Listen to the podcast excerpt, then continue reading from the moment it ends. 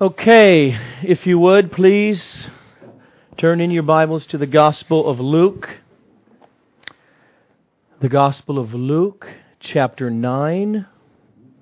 I will be reading Luke chapter 9, verses 1 through 9. Luke 9, verses 1 through 9.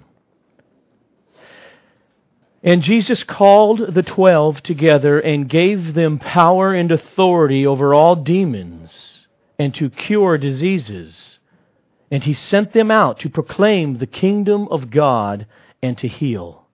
And he said to them, Take nothing for your journey no staff, nor bag, nor bread, nor money. And do not have two tunics. And whatever house you enter, stay there, and from there depart. And wherever they do not receive you, when you leave that town, shake off the dust from your feet as a testimony against them.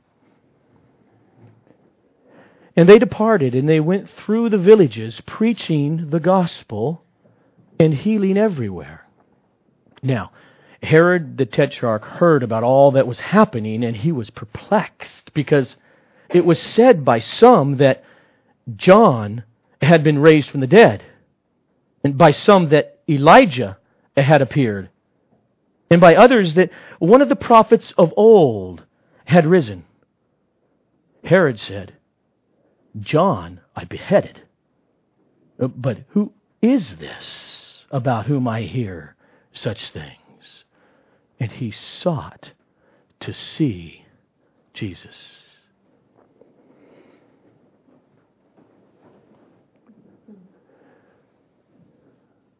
Father, help me say this text to us in this room today. To say it in differing ways and in differing words. And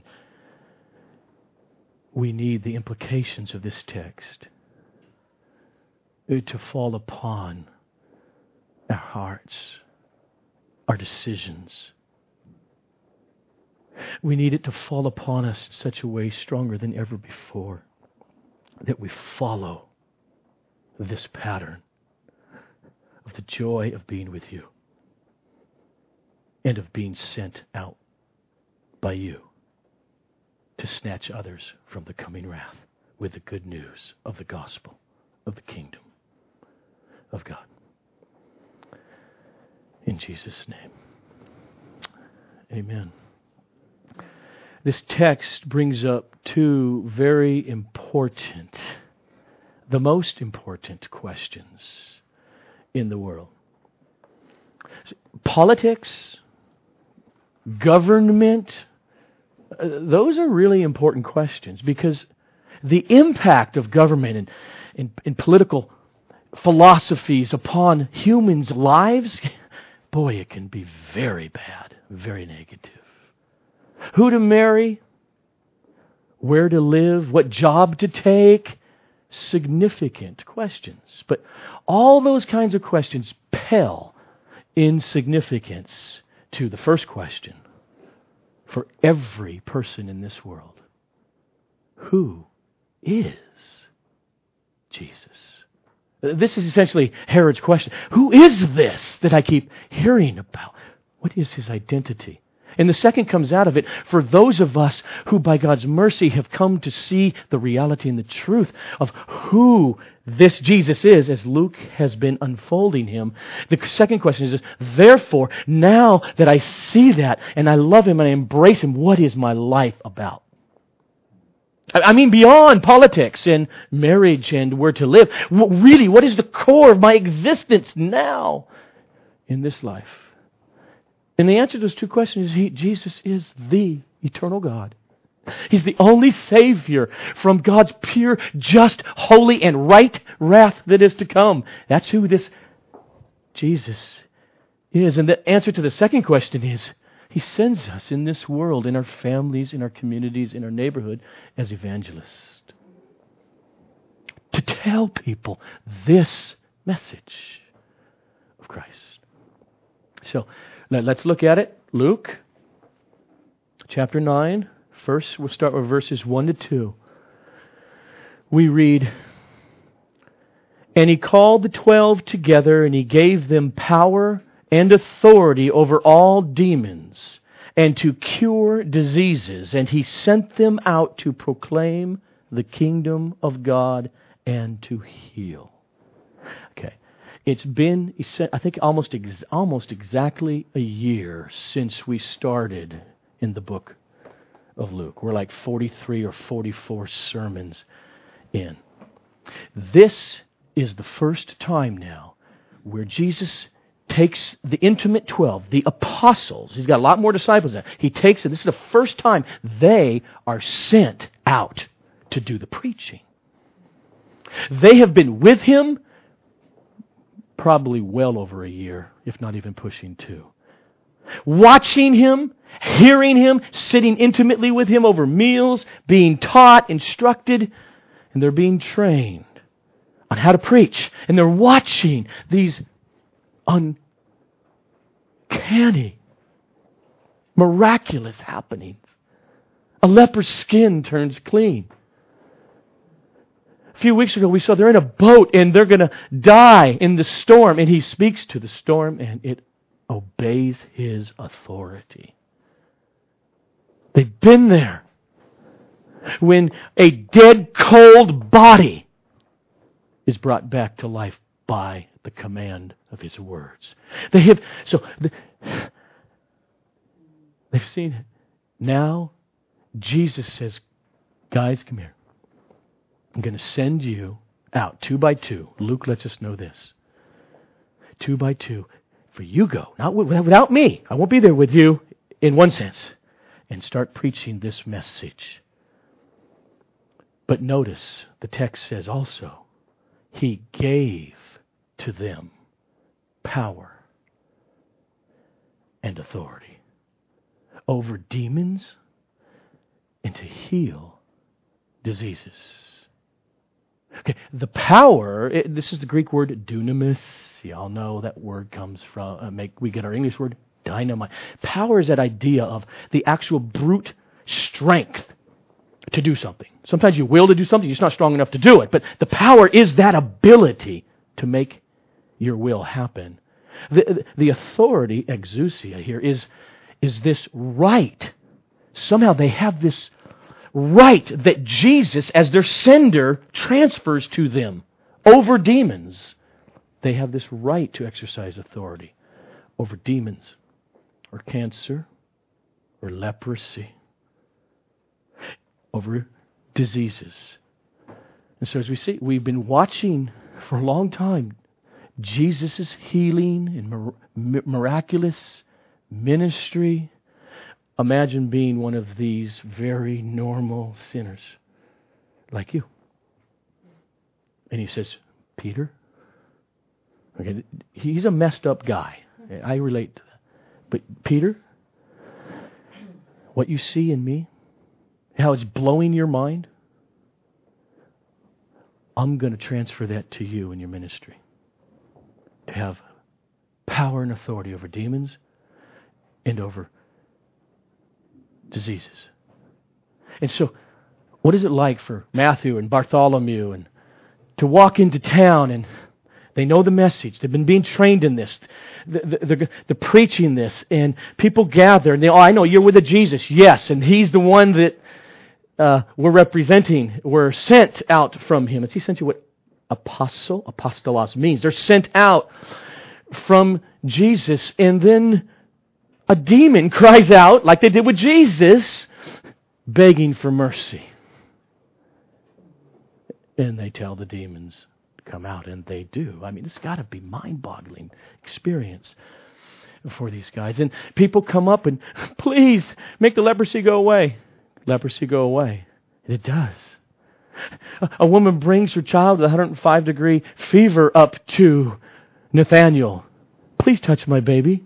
Heal be healed. And the fever goes away. Uh, okay.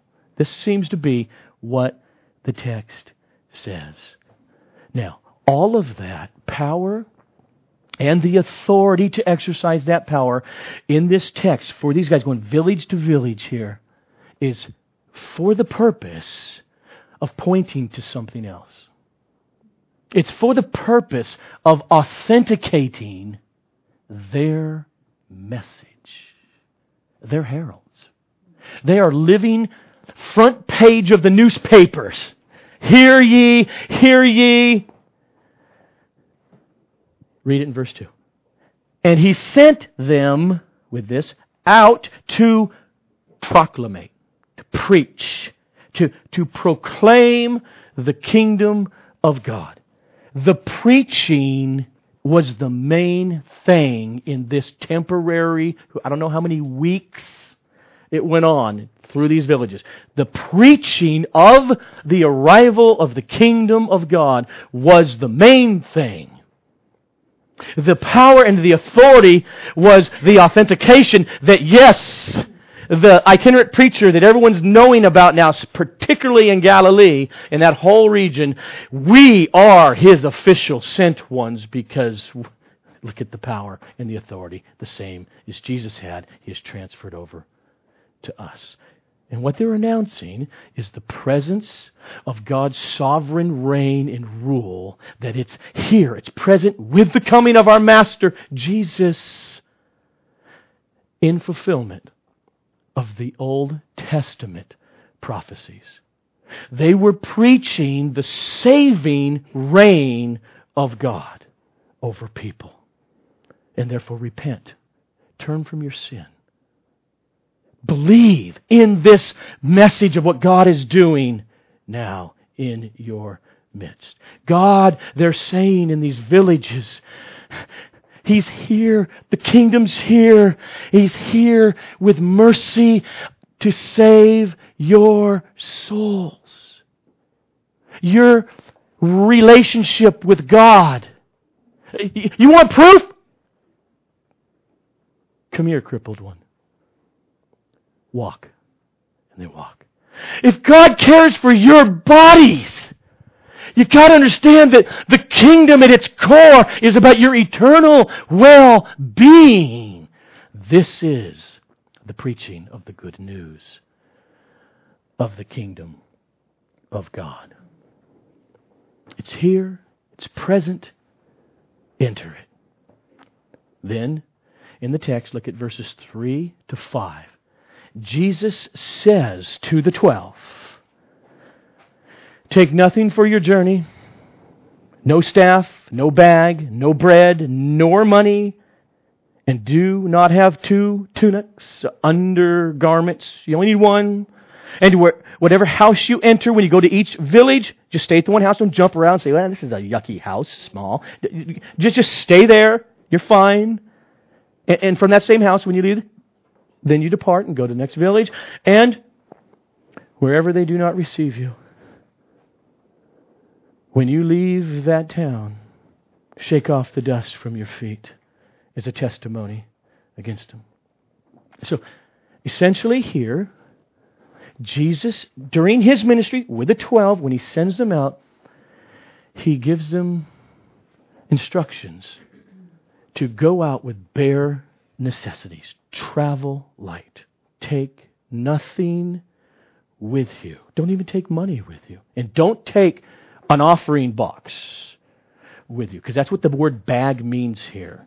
There were lots of religious traveling preachers in the first century, and you got and they would always do that, and some for good reasons and others for not. Much like today, today's world. He says, "Take none of this. You can trust me." In other words, what he's saying to them, I think he's teaching them a lesson.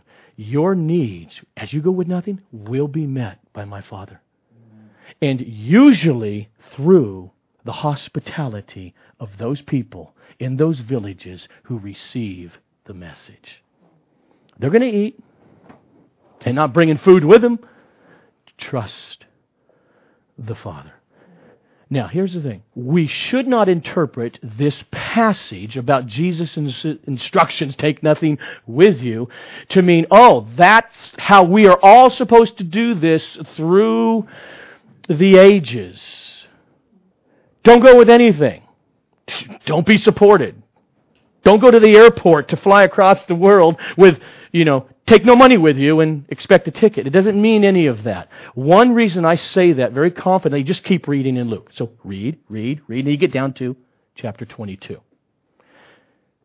Within 24 hours of Jesus' laying down his life, at the Last Supper, he says to the twelve, quote, starting with verse 35 When I sent you out with no money bag or knapsack or sandals, did you lack anything?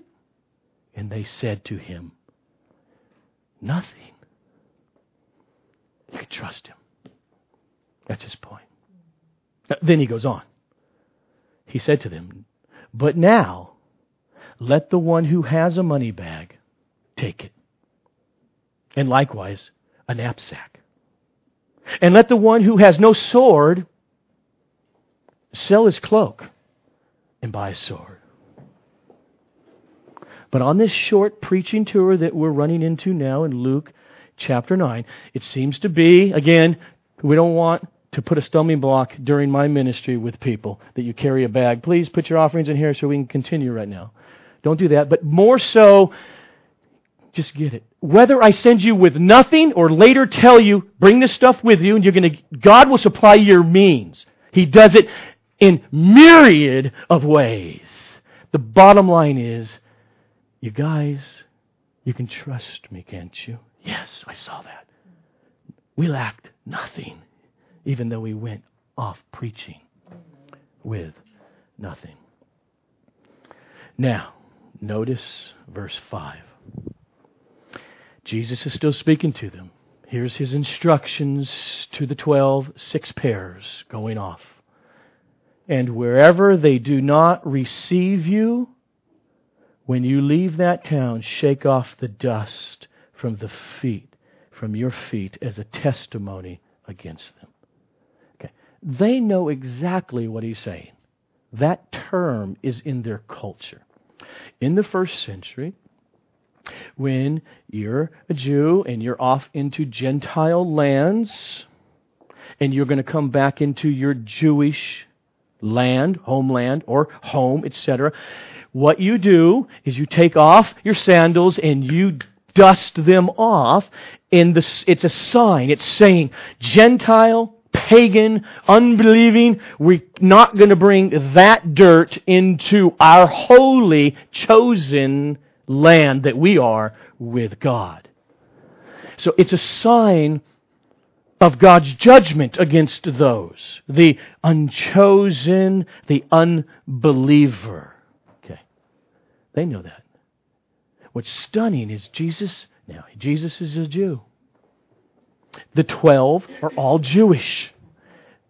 They're not in the diaspora living abroad, they're living in the homeland. This is Israel. They're in the region of Galilee, predominantly Jewish. He's telling them to go to Jewish town after Jewish town and preach the fulfillment of the prophets about the Son of David, the kingdom of God coming. And when you get those towns, those little villages that spurn that message, when you leave, you do that sign to them. You shake off the dust of your feet. Essentially saying, you're no better than a stinking Gentile. You are under God's judgment.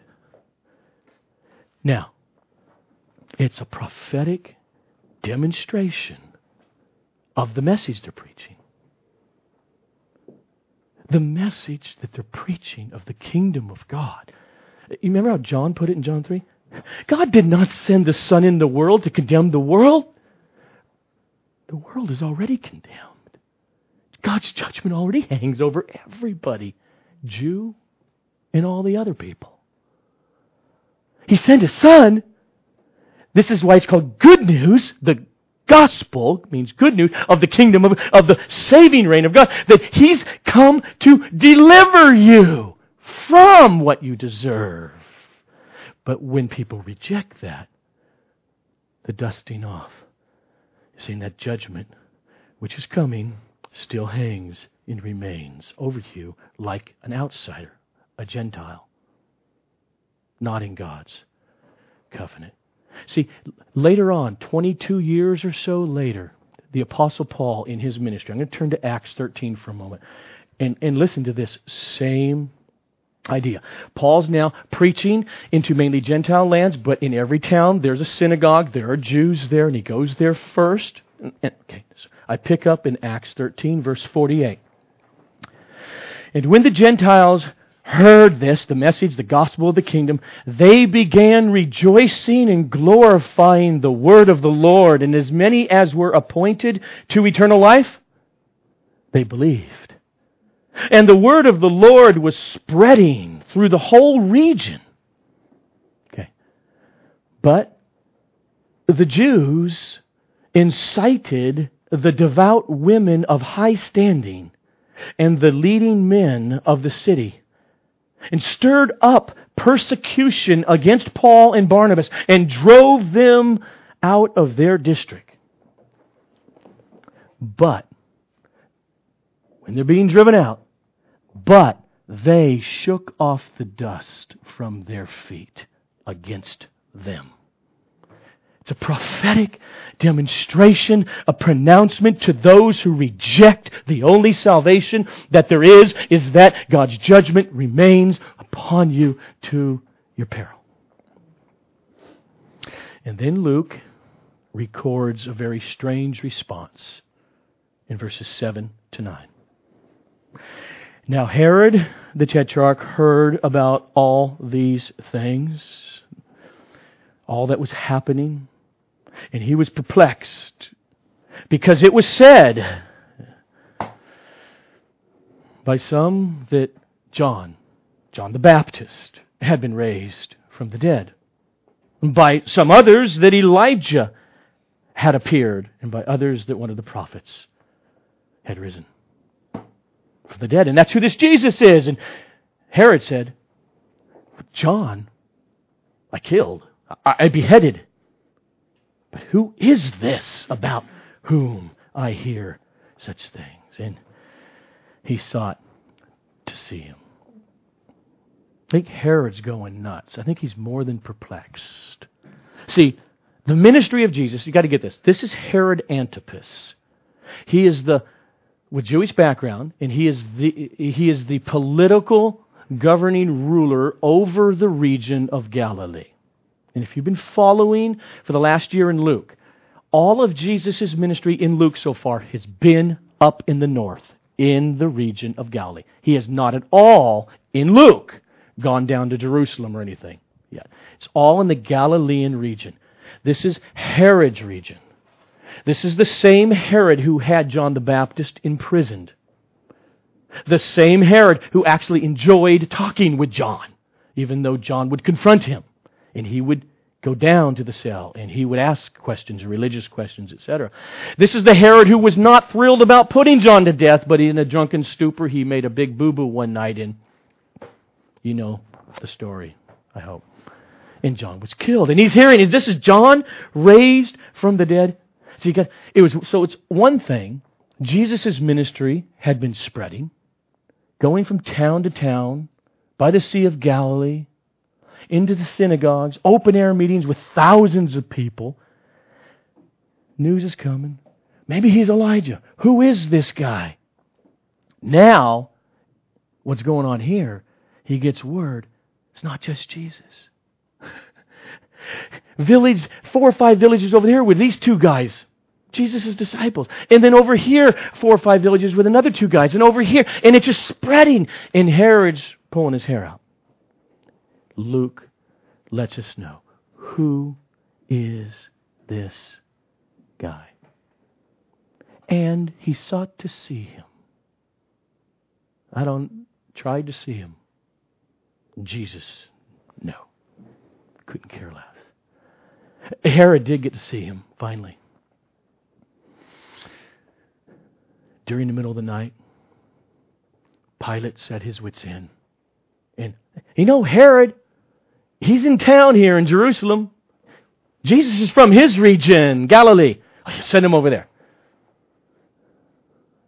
Jesus kept his mouth shut, just stood there while they mocked him, put a robe on him, sent him back. to Pilate. But in our text, it is Herod's question where I think Luke really intends for Theophilus and us, the readers, to focus. Who is this guy?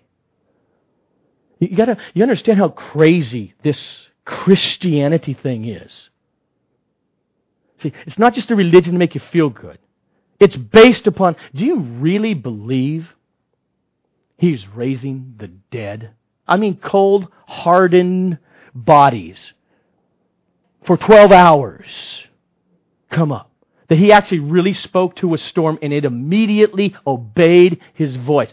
This is what the Bible is claiming. And this is happening in Jesus' ministry everywhere he goes. Who is this person? Is the question. It's the most important question for every soul that there is the most important question that exists, whether you're raised in an Islamic family, a Jewish family, a Christian family, an atheistic family. Who is this historical figure? See, Luke, when he's writing this, got to get this, he knows that his readers have the advantage on that question. See, he knows, oh, here's Herod in his own little time, in his own life experience. What's going on? Luke has been writing the screenplay of history. Luke is saying, the readers, you know from the beginning of the movie, even to this point with Herod's question, and you're gonna, you can jump to the end. You can see how it ends. You see the whole ball of wax to this question. Sort of like when people were in a horror flick. You know, they're seeing the whole movie, but, but the character, Herod, or that woman who's about ready to get it, doesn't, and people yell at the screen. Look behind you. Okay. That's where we are. We, we see the whole picture. Luke knows it. That's the whole purpose of him putting it in here. We're outside looking in. This question has been the central theme of Luke's whole narrative. That is, the identity of Jesus. Just a quick, we're going to get a quick movie. What we've seen over the last year. Chapter 1, verse 35. Luke has let us know the angel announced to Mary, The Holy Spirit will come upon you, and the power of the Most High will overshadow you. And therefore, Mary, the child to be born will be called Holy, the Son of God. We have that info. Nine months later, he's born. And that night when he's born, God sends the angel to make an announcement to the shepherds out in the field. For unto you is born this day in the city of David a Savior who is the Messiah, the Lord. Both Simeon and Anna, when Jesus is taken to the temple as an infant, by the Holy Spirit, they both testify. This one is the, quote, the Lord's Christ, Messiah. Decades later, John the Baptist shows up in his ministry. Are you the one? John's answer, no, I'm not. I'm the forerunner. But, quote, I baptize you with water. But he who is mightier than I is coming, referring to this Jesus. The strap of whose sandals I am not worthy to untie. He will baptize you with the Holy Spirit and with fire. And Jesus shows up in his ministry. And Luke lets us know as he shows up now in his public ministry most human beings are just baffled in our darkness and sin and dumbness, and and then there, but there's other creatures called demons. They're dwelling all around and in people, and they recognize Jesus. Luke tells us, crying out, "Ha! What do you have to do with us, Jesus from Nazareth? We know who you are. You're the Holy One from God. Or, quote, and demons also came out of many, crying, Luke says, You are the Son of God. When he forgave the paralytic in that room, uh, healed him, and then he says, Your sins are forgiven. The religious leaders or the Pharisees said, Who can forgive sins? But God alone. They got it. We saw that John the Baptist, he's in prison. He's wavering. Am I missing it? Are you the one or not? Go tell John. Let me, let me just put it in a short way. This is what Jesus said. Go tell John, yes, I'm the one. After Jesus calmed the storm, his disciples said, Who then is this man? That he commands even the winds and the water, and they obey him. The ultimate testimony to his identity came at Jesus' baptism when God the Father supernaturally thundered, You are my beloved Son, with whom I am well pleased. And again, later in this chapter, Luke 9, on the Mount of Transfiguration, the Father, in the hearing of Peter, James, and John, will say, This is my chosen one, my Son. Listen to him. We know who he is in Luke. This is who this genuine, authentic human being, dependent upon food to survive, who eliminates food, who must sleep. This we have been seeing is that man. The man who commands storms. He somehow has the jurisdiction, the sovereignty over everything.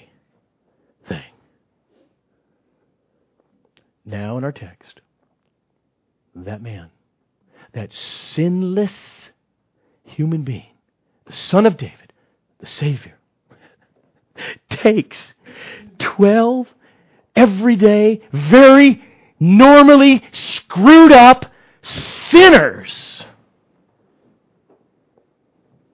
and says, I give to you my power and my authority. Now you start doing this work with me, preaching the message of the kingdom of God, the good news of its arrival. You remember Peter? He's one of these guys, right? how it started way back. He was on. He was fishing that day. He had already known Jesus, been hanging out with him a little bit, but they still have their fishing business, and they caught nothing. And Jesus dropped the net over there on that side of the boat. Yeah, like you know what you're talking about. He does, and fish jump into it. Peter's response fell down and said, Please leave me. Stay away from me because I am a sinful that's exactly what Jesus wants to hear. He said, Okay, I'm going to make you, Peter, a fisher of men. We're starting to see him throw lines now. Later on, here we are. Peter, you, uh, you team up with Nathaniel and go. Start dropping the lines in these villages. You know what the bait is now. You know what the message is. Be faithful to it, and I give you the power and authority to take with you. The implication is that not just the 12, I'm not going to go. I mean, I've thought of There's no way I can because of time, and I, I decide not to make another sermon out of it. The 12 are distinct. And with Paul, and we can talk about the type of authority because they're the foundation of the church. But much of what they're doing is carried on for the last 2,000 years through the church. And there are uh, principles. And the foundational principle is this that we who, like them, have responded positively to the message of salvation in Jesus Christ called the gospel. We who have been chosen to come to Him have been chosen to be sent out by Him to the villages, proclaiming the message of the good news of the reign and the rule of salvation in Jesus Christ.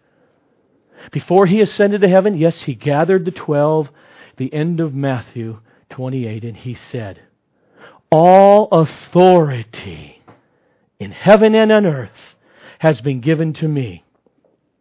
Now, here's the way it really ought to be translated. Now, as you are going out, here's the verb, main thing. Make disciples. It's the command. Make disciples of all nations. Disciples are those who are learners, those who sit under and are being instructed and sanctified and growing in their understanding and knowledge of the salvation of Christ that is saving them. Be making disciples. How? By baptizing them in the name of the Father, the Son, and the Holy Spirit. And by teaching them everything that I have commanded you. And behold, I am with you always to the end of the ages. That's really for me a key that when he says that, that after you 12 are dead and gone, this command is the church's command until the end of the ages. Every single one of us today that believes in Christ, they're sitting in this room, it is because others have gone before us in carrying the message of Christ, of the apostles, down through the last 20 centuries. Some way, somehow, it reached us. Paul, I think, in the most concise way, summarized the power of the preaching the telling. Hear ye, hear ye. There's a, there's a message. Let me tell you what happened in human history in God's salvation. Paul said it's this way I am not ashamed of the gospel. There's the message, the good news. I am not ashamed of the gospel. Why, Paul?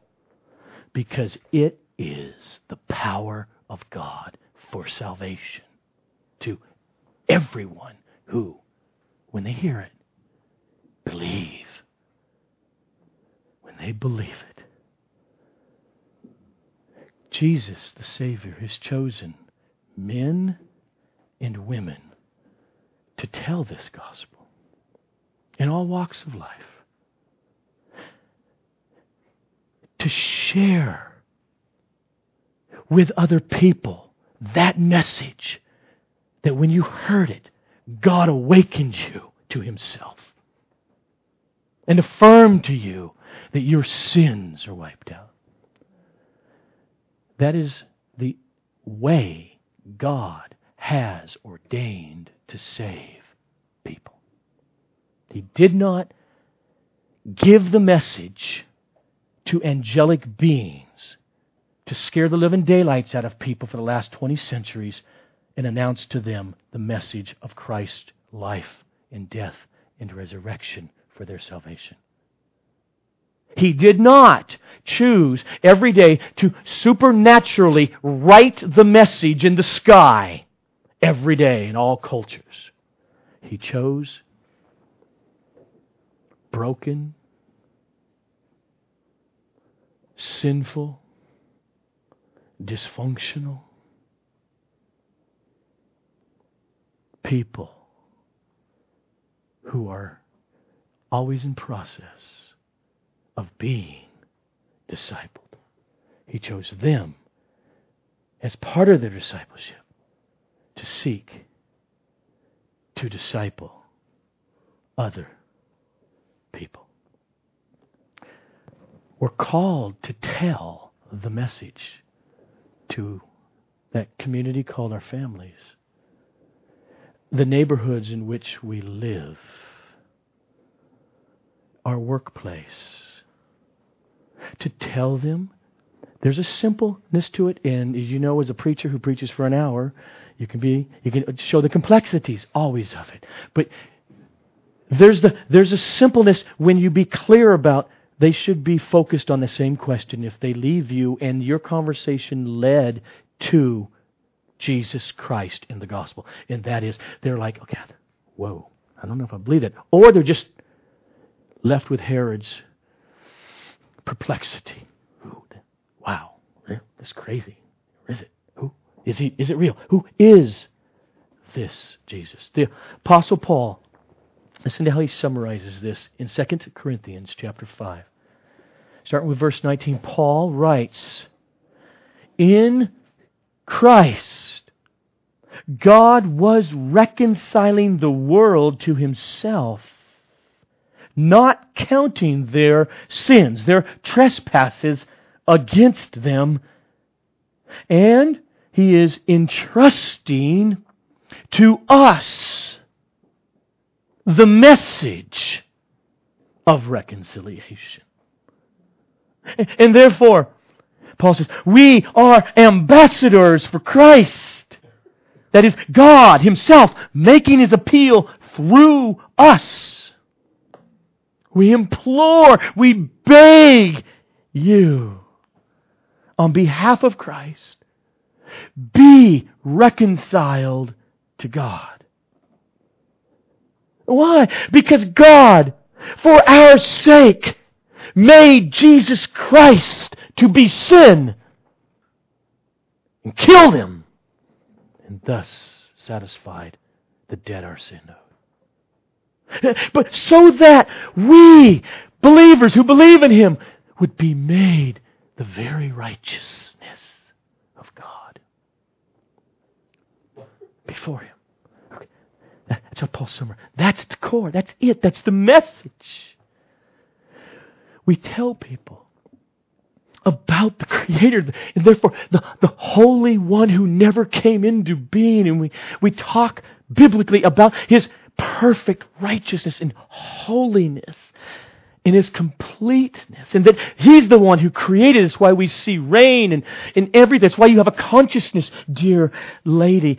And as you know, sir, like we all know, something's wrong with us and with the world. Turn on the news or just lay down and think about your own life. Everything's broken. It's called sin. It's called rebellion against the holiness of God the justness of God.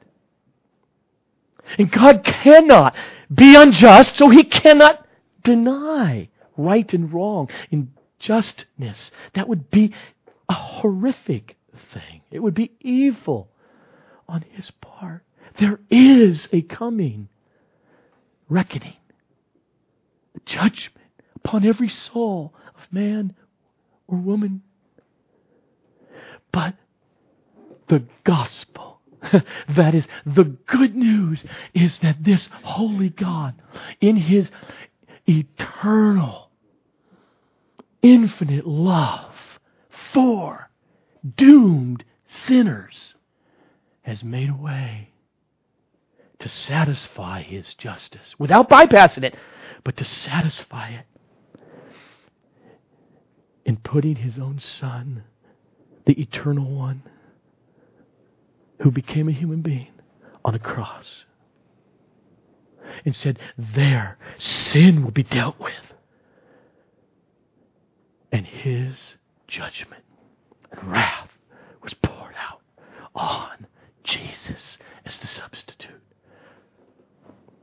And God raised him from the dead to confirm that he is the only salvation, refuge for your just punishment.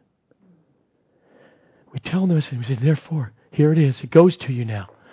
Whoever you are, no matter what you've done, if in hearing this, do you believe that message? If you do, you can't do anything for it. You can't do anything religiously for it. All you can do is say, Yes, I see it and embrace it. God will instantaneously forgive all your sins, and the perfect life of Jesus Christ will be put to your account right now and forever. And one day He will raise you bodily from the dead with all the saints to enjoy Him gloriously. So we don't make up the message. Just kind of make Jesus, and then uh, what can we say? What do, what do, you want to hear about Jesus? How can he be a Savior? No, no. We, we don't make the message up. The message is there. We are to be faithful ambassadors of the gospel. Like these 12. They were sent to go out and to preach a particular message that Jesus gave to them. And we preach it. And as we see in our text, that glorious good news, it, it comes with bad news. Some won't receive it. As these six pairs go out into these villages, some villages as a whole will just reject it. And therefore, there's that sober act. It, it, can be, it's done differently in different cultures. In that culture, the sober was shaking the dust from your feet. We don't condemn people. See, the, the world in every person by their nature if sin is already under just condemnation. We go and say, there's an out! a glorious Savior. And that's the good news in light of the bad. In chapter 2 of 2 Corinthians, that's why Paul made it clear that that one message has two effects Quote, For we are, in our preaching of the gospel of Christ, we are an aroma of Christ in that gospel to God. We're like incense to God among those who, when we preach the gospel, they're being saved by it. It's got one kind of a smell. And then we're also, same message, an aroma to God among those who are rejecting it, who are perishing. To one were a fragrance from death to death, but to the other were a fragrance from life to life. So, here's the rub of this passage. These guys that are sent out, got to get it. Wow, they're super apostles. We got 12, uh, not 12, we got 20 centuries of church history, and we made them quote unquote saints and everything. Look at Peter. They're, they're sinful people. They were born in sin. They met Christ. He saved them from the consequences of them, their sin. And they were still sinful, yet saints, being saved. What was the difference of, of a Peter, of a, of a Matthew, despised and hated tax collector, stealing at gunpoint with the help of the Roman soldiers the money of his own countrymen. The difference was they were with Jesus. They were changed. That's why they're preaching now, a year, two years later the essence of all of our Christian lives is to be with Jesus. it, it is to go on, be, I'm saying it on purpose, being discipled, being renewed, being absorbed in this book. Being absorbed in Colossians, in Romans, in Genesis, in Malachi, in Luke, in 1 Corinthians, knowing it, loving it, the Word of God written. the representative of the words of our Lord and Savior, Jesus Christ. To be with Him and by the power of His Spirit. That's the Christian life. And then what? You be normal, everyday people who happen to contain within your soul the greatest commodity in existence called the message of the gospel.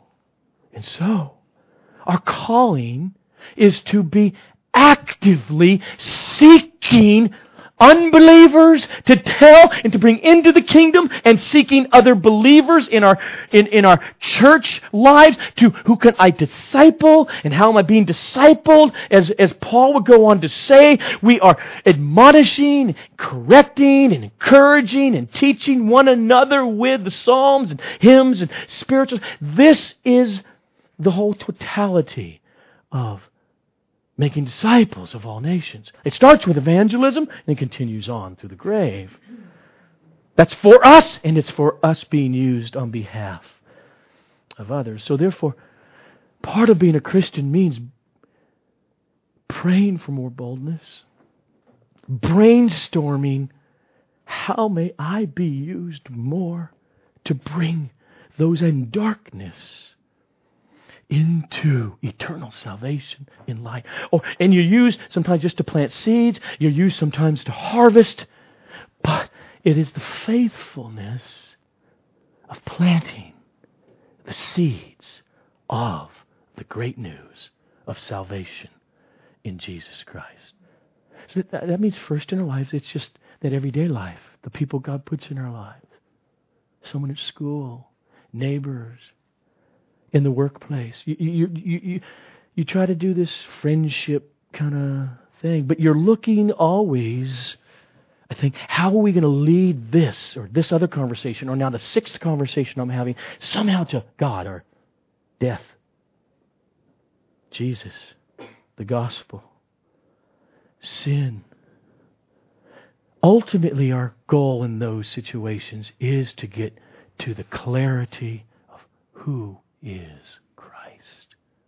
What is this message offered freely to all people? And one thing in there, it's really, if we're getting in those conversations, because you know what, they got a loss in the family and you feel their pain, you say, I know I've gone through that, or the economy somehow has destroyed them, and you, I don't know, you start different ways. And gosh, I know, isn't it's a strange world that God made. Who knows? That might be the end. You just mentioned the word God, and, and you get a, and they want to talk, and you lead more into this God. You believe? Do you believe in God? But ultimately, you're getting them to the gospel, and if we can get people, help them, put a Bible in their hand, or they probably or may have one at home, to actually read Matthew, Mark, Luke, or John. If we can get them to read alone for themselves the narrative of Christ. This is how John said about reading the narrative this way in the Gospel of John chapter 20. But these are written so that you may believe that Jesus is the Christ. It's amazing. We can trust the Word working even in those who are outside of Christ, like it did in us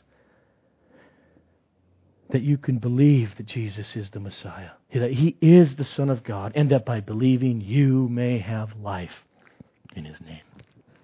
And then there, there is more brainstorming to be more proactive in times of evangelism as opposed to just daily life.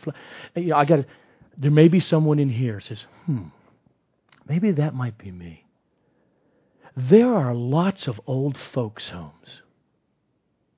And I got news for you. Most people in those, because I used to do this on a regular basis, you just show up. You don't know them. When you walk into the room, you got permission from the people at the desk, and they're usually very happy. Tell them why you're there. You want to, just want to pray for people. Talk. You will find that in those beds at times there is a believer who's just yearning for fellowship, yearning for you to read Scripture, and then you'll find you got unbelievers and they hear the name Jesus in that hardness of heart, even in that old age, don't want anything to do with it. Or in between. But you got the gospel of Christ and you're ministering to felt needs and with underneath it the gospel. They're all over the place, so. As you go and you learn to do that, you, you bring people with you. You can train others, and they might see how actually exciting that was. So, other stuff, like what Bob Draves and with Chris Lopez is doing, they've been brainstorming. How can we proactively go out and spend periods of time on a, on a Saturday here and there witnessing for Christ? Getting in conversations about the gospel. And they've been thinking about this for a while, and I like what I'm hearing. Just the basics would, at this point, there would be in an open place like a farmer's market. And they have a system that's up front, no tricking people. People will know these, we're Christians, and we have 10 questions for you. And those questions are structured really well. Huh, Trish? Yes, you were a guinea pig. And so, and in those 10 questions, they'll be putting the Bible that they want to leave with the person too in their hand. Ask them the question. Not a whole lot of preaching at them. Let them answer. Just, just one method. And then you go to the next question and you let them answer. And then the third or fourth question leads them to, okay, can you read that? And it's all marked for them. They'll read that one verse. For the wages of sin is death, but the free gift of God is eternal life in Christ. What do you think about that? You don't know where that would go. Okay, okay. Oh, right there. Turn the next page number. And there's another one. It's 10 questions, and they know what they're getting into when they come up. I'm excited about it. We'll see how that works. And as they get going on that, and uh, they, in the future, they, was, they would love to really train, starting with teenagers. Come, watch how this is done. But the battle overall in our lives, in whatever official evangelism, daily life, it is a battle at the level of the spirit world, which means pray. God puts people in your life, then you pray for them. You're going out on a Saturday and you got a booth, you got a table, people are going to come and you pray before over that. And in general, is Sovereign Grace Fellowship you should constantly be praying for our whole area called the South Bay and all of us churches that are represented, that God would miraculously do something, that He would open up hearts and pour out a revival upon people. We are these people who have received the message of the apostles. We are those like them being saved by grace and thus sent with that joyful message in our lives to evangelize and disciple others. Let's pray.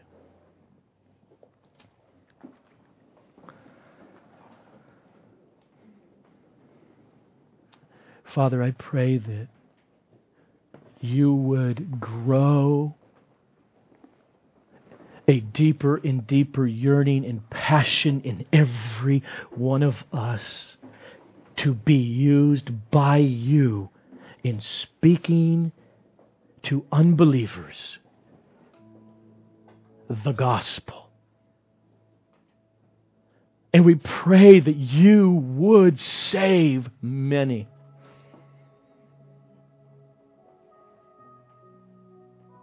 Father, I pray that we would not slack in our need to constantly, in the community of the church over the word be being discipled by one another. Being used as a mature Christian and helping a new Christian grow from where they're at. Oh, may the gospel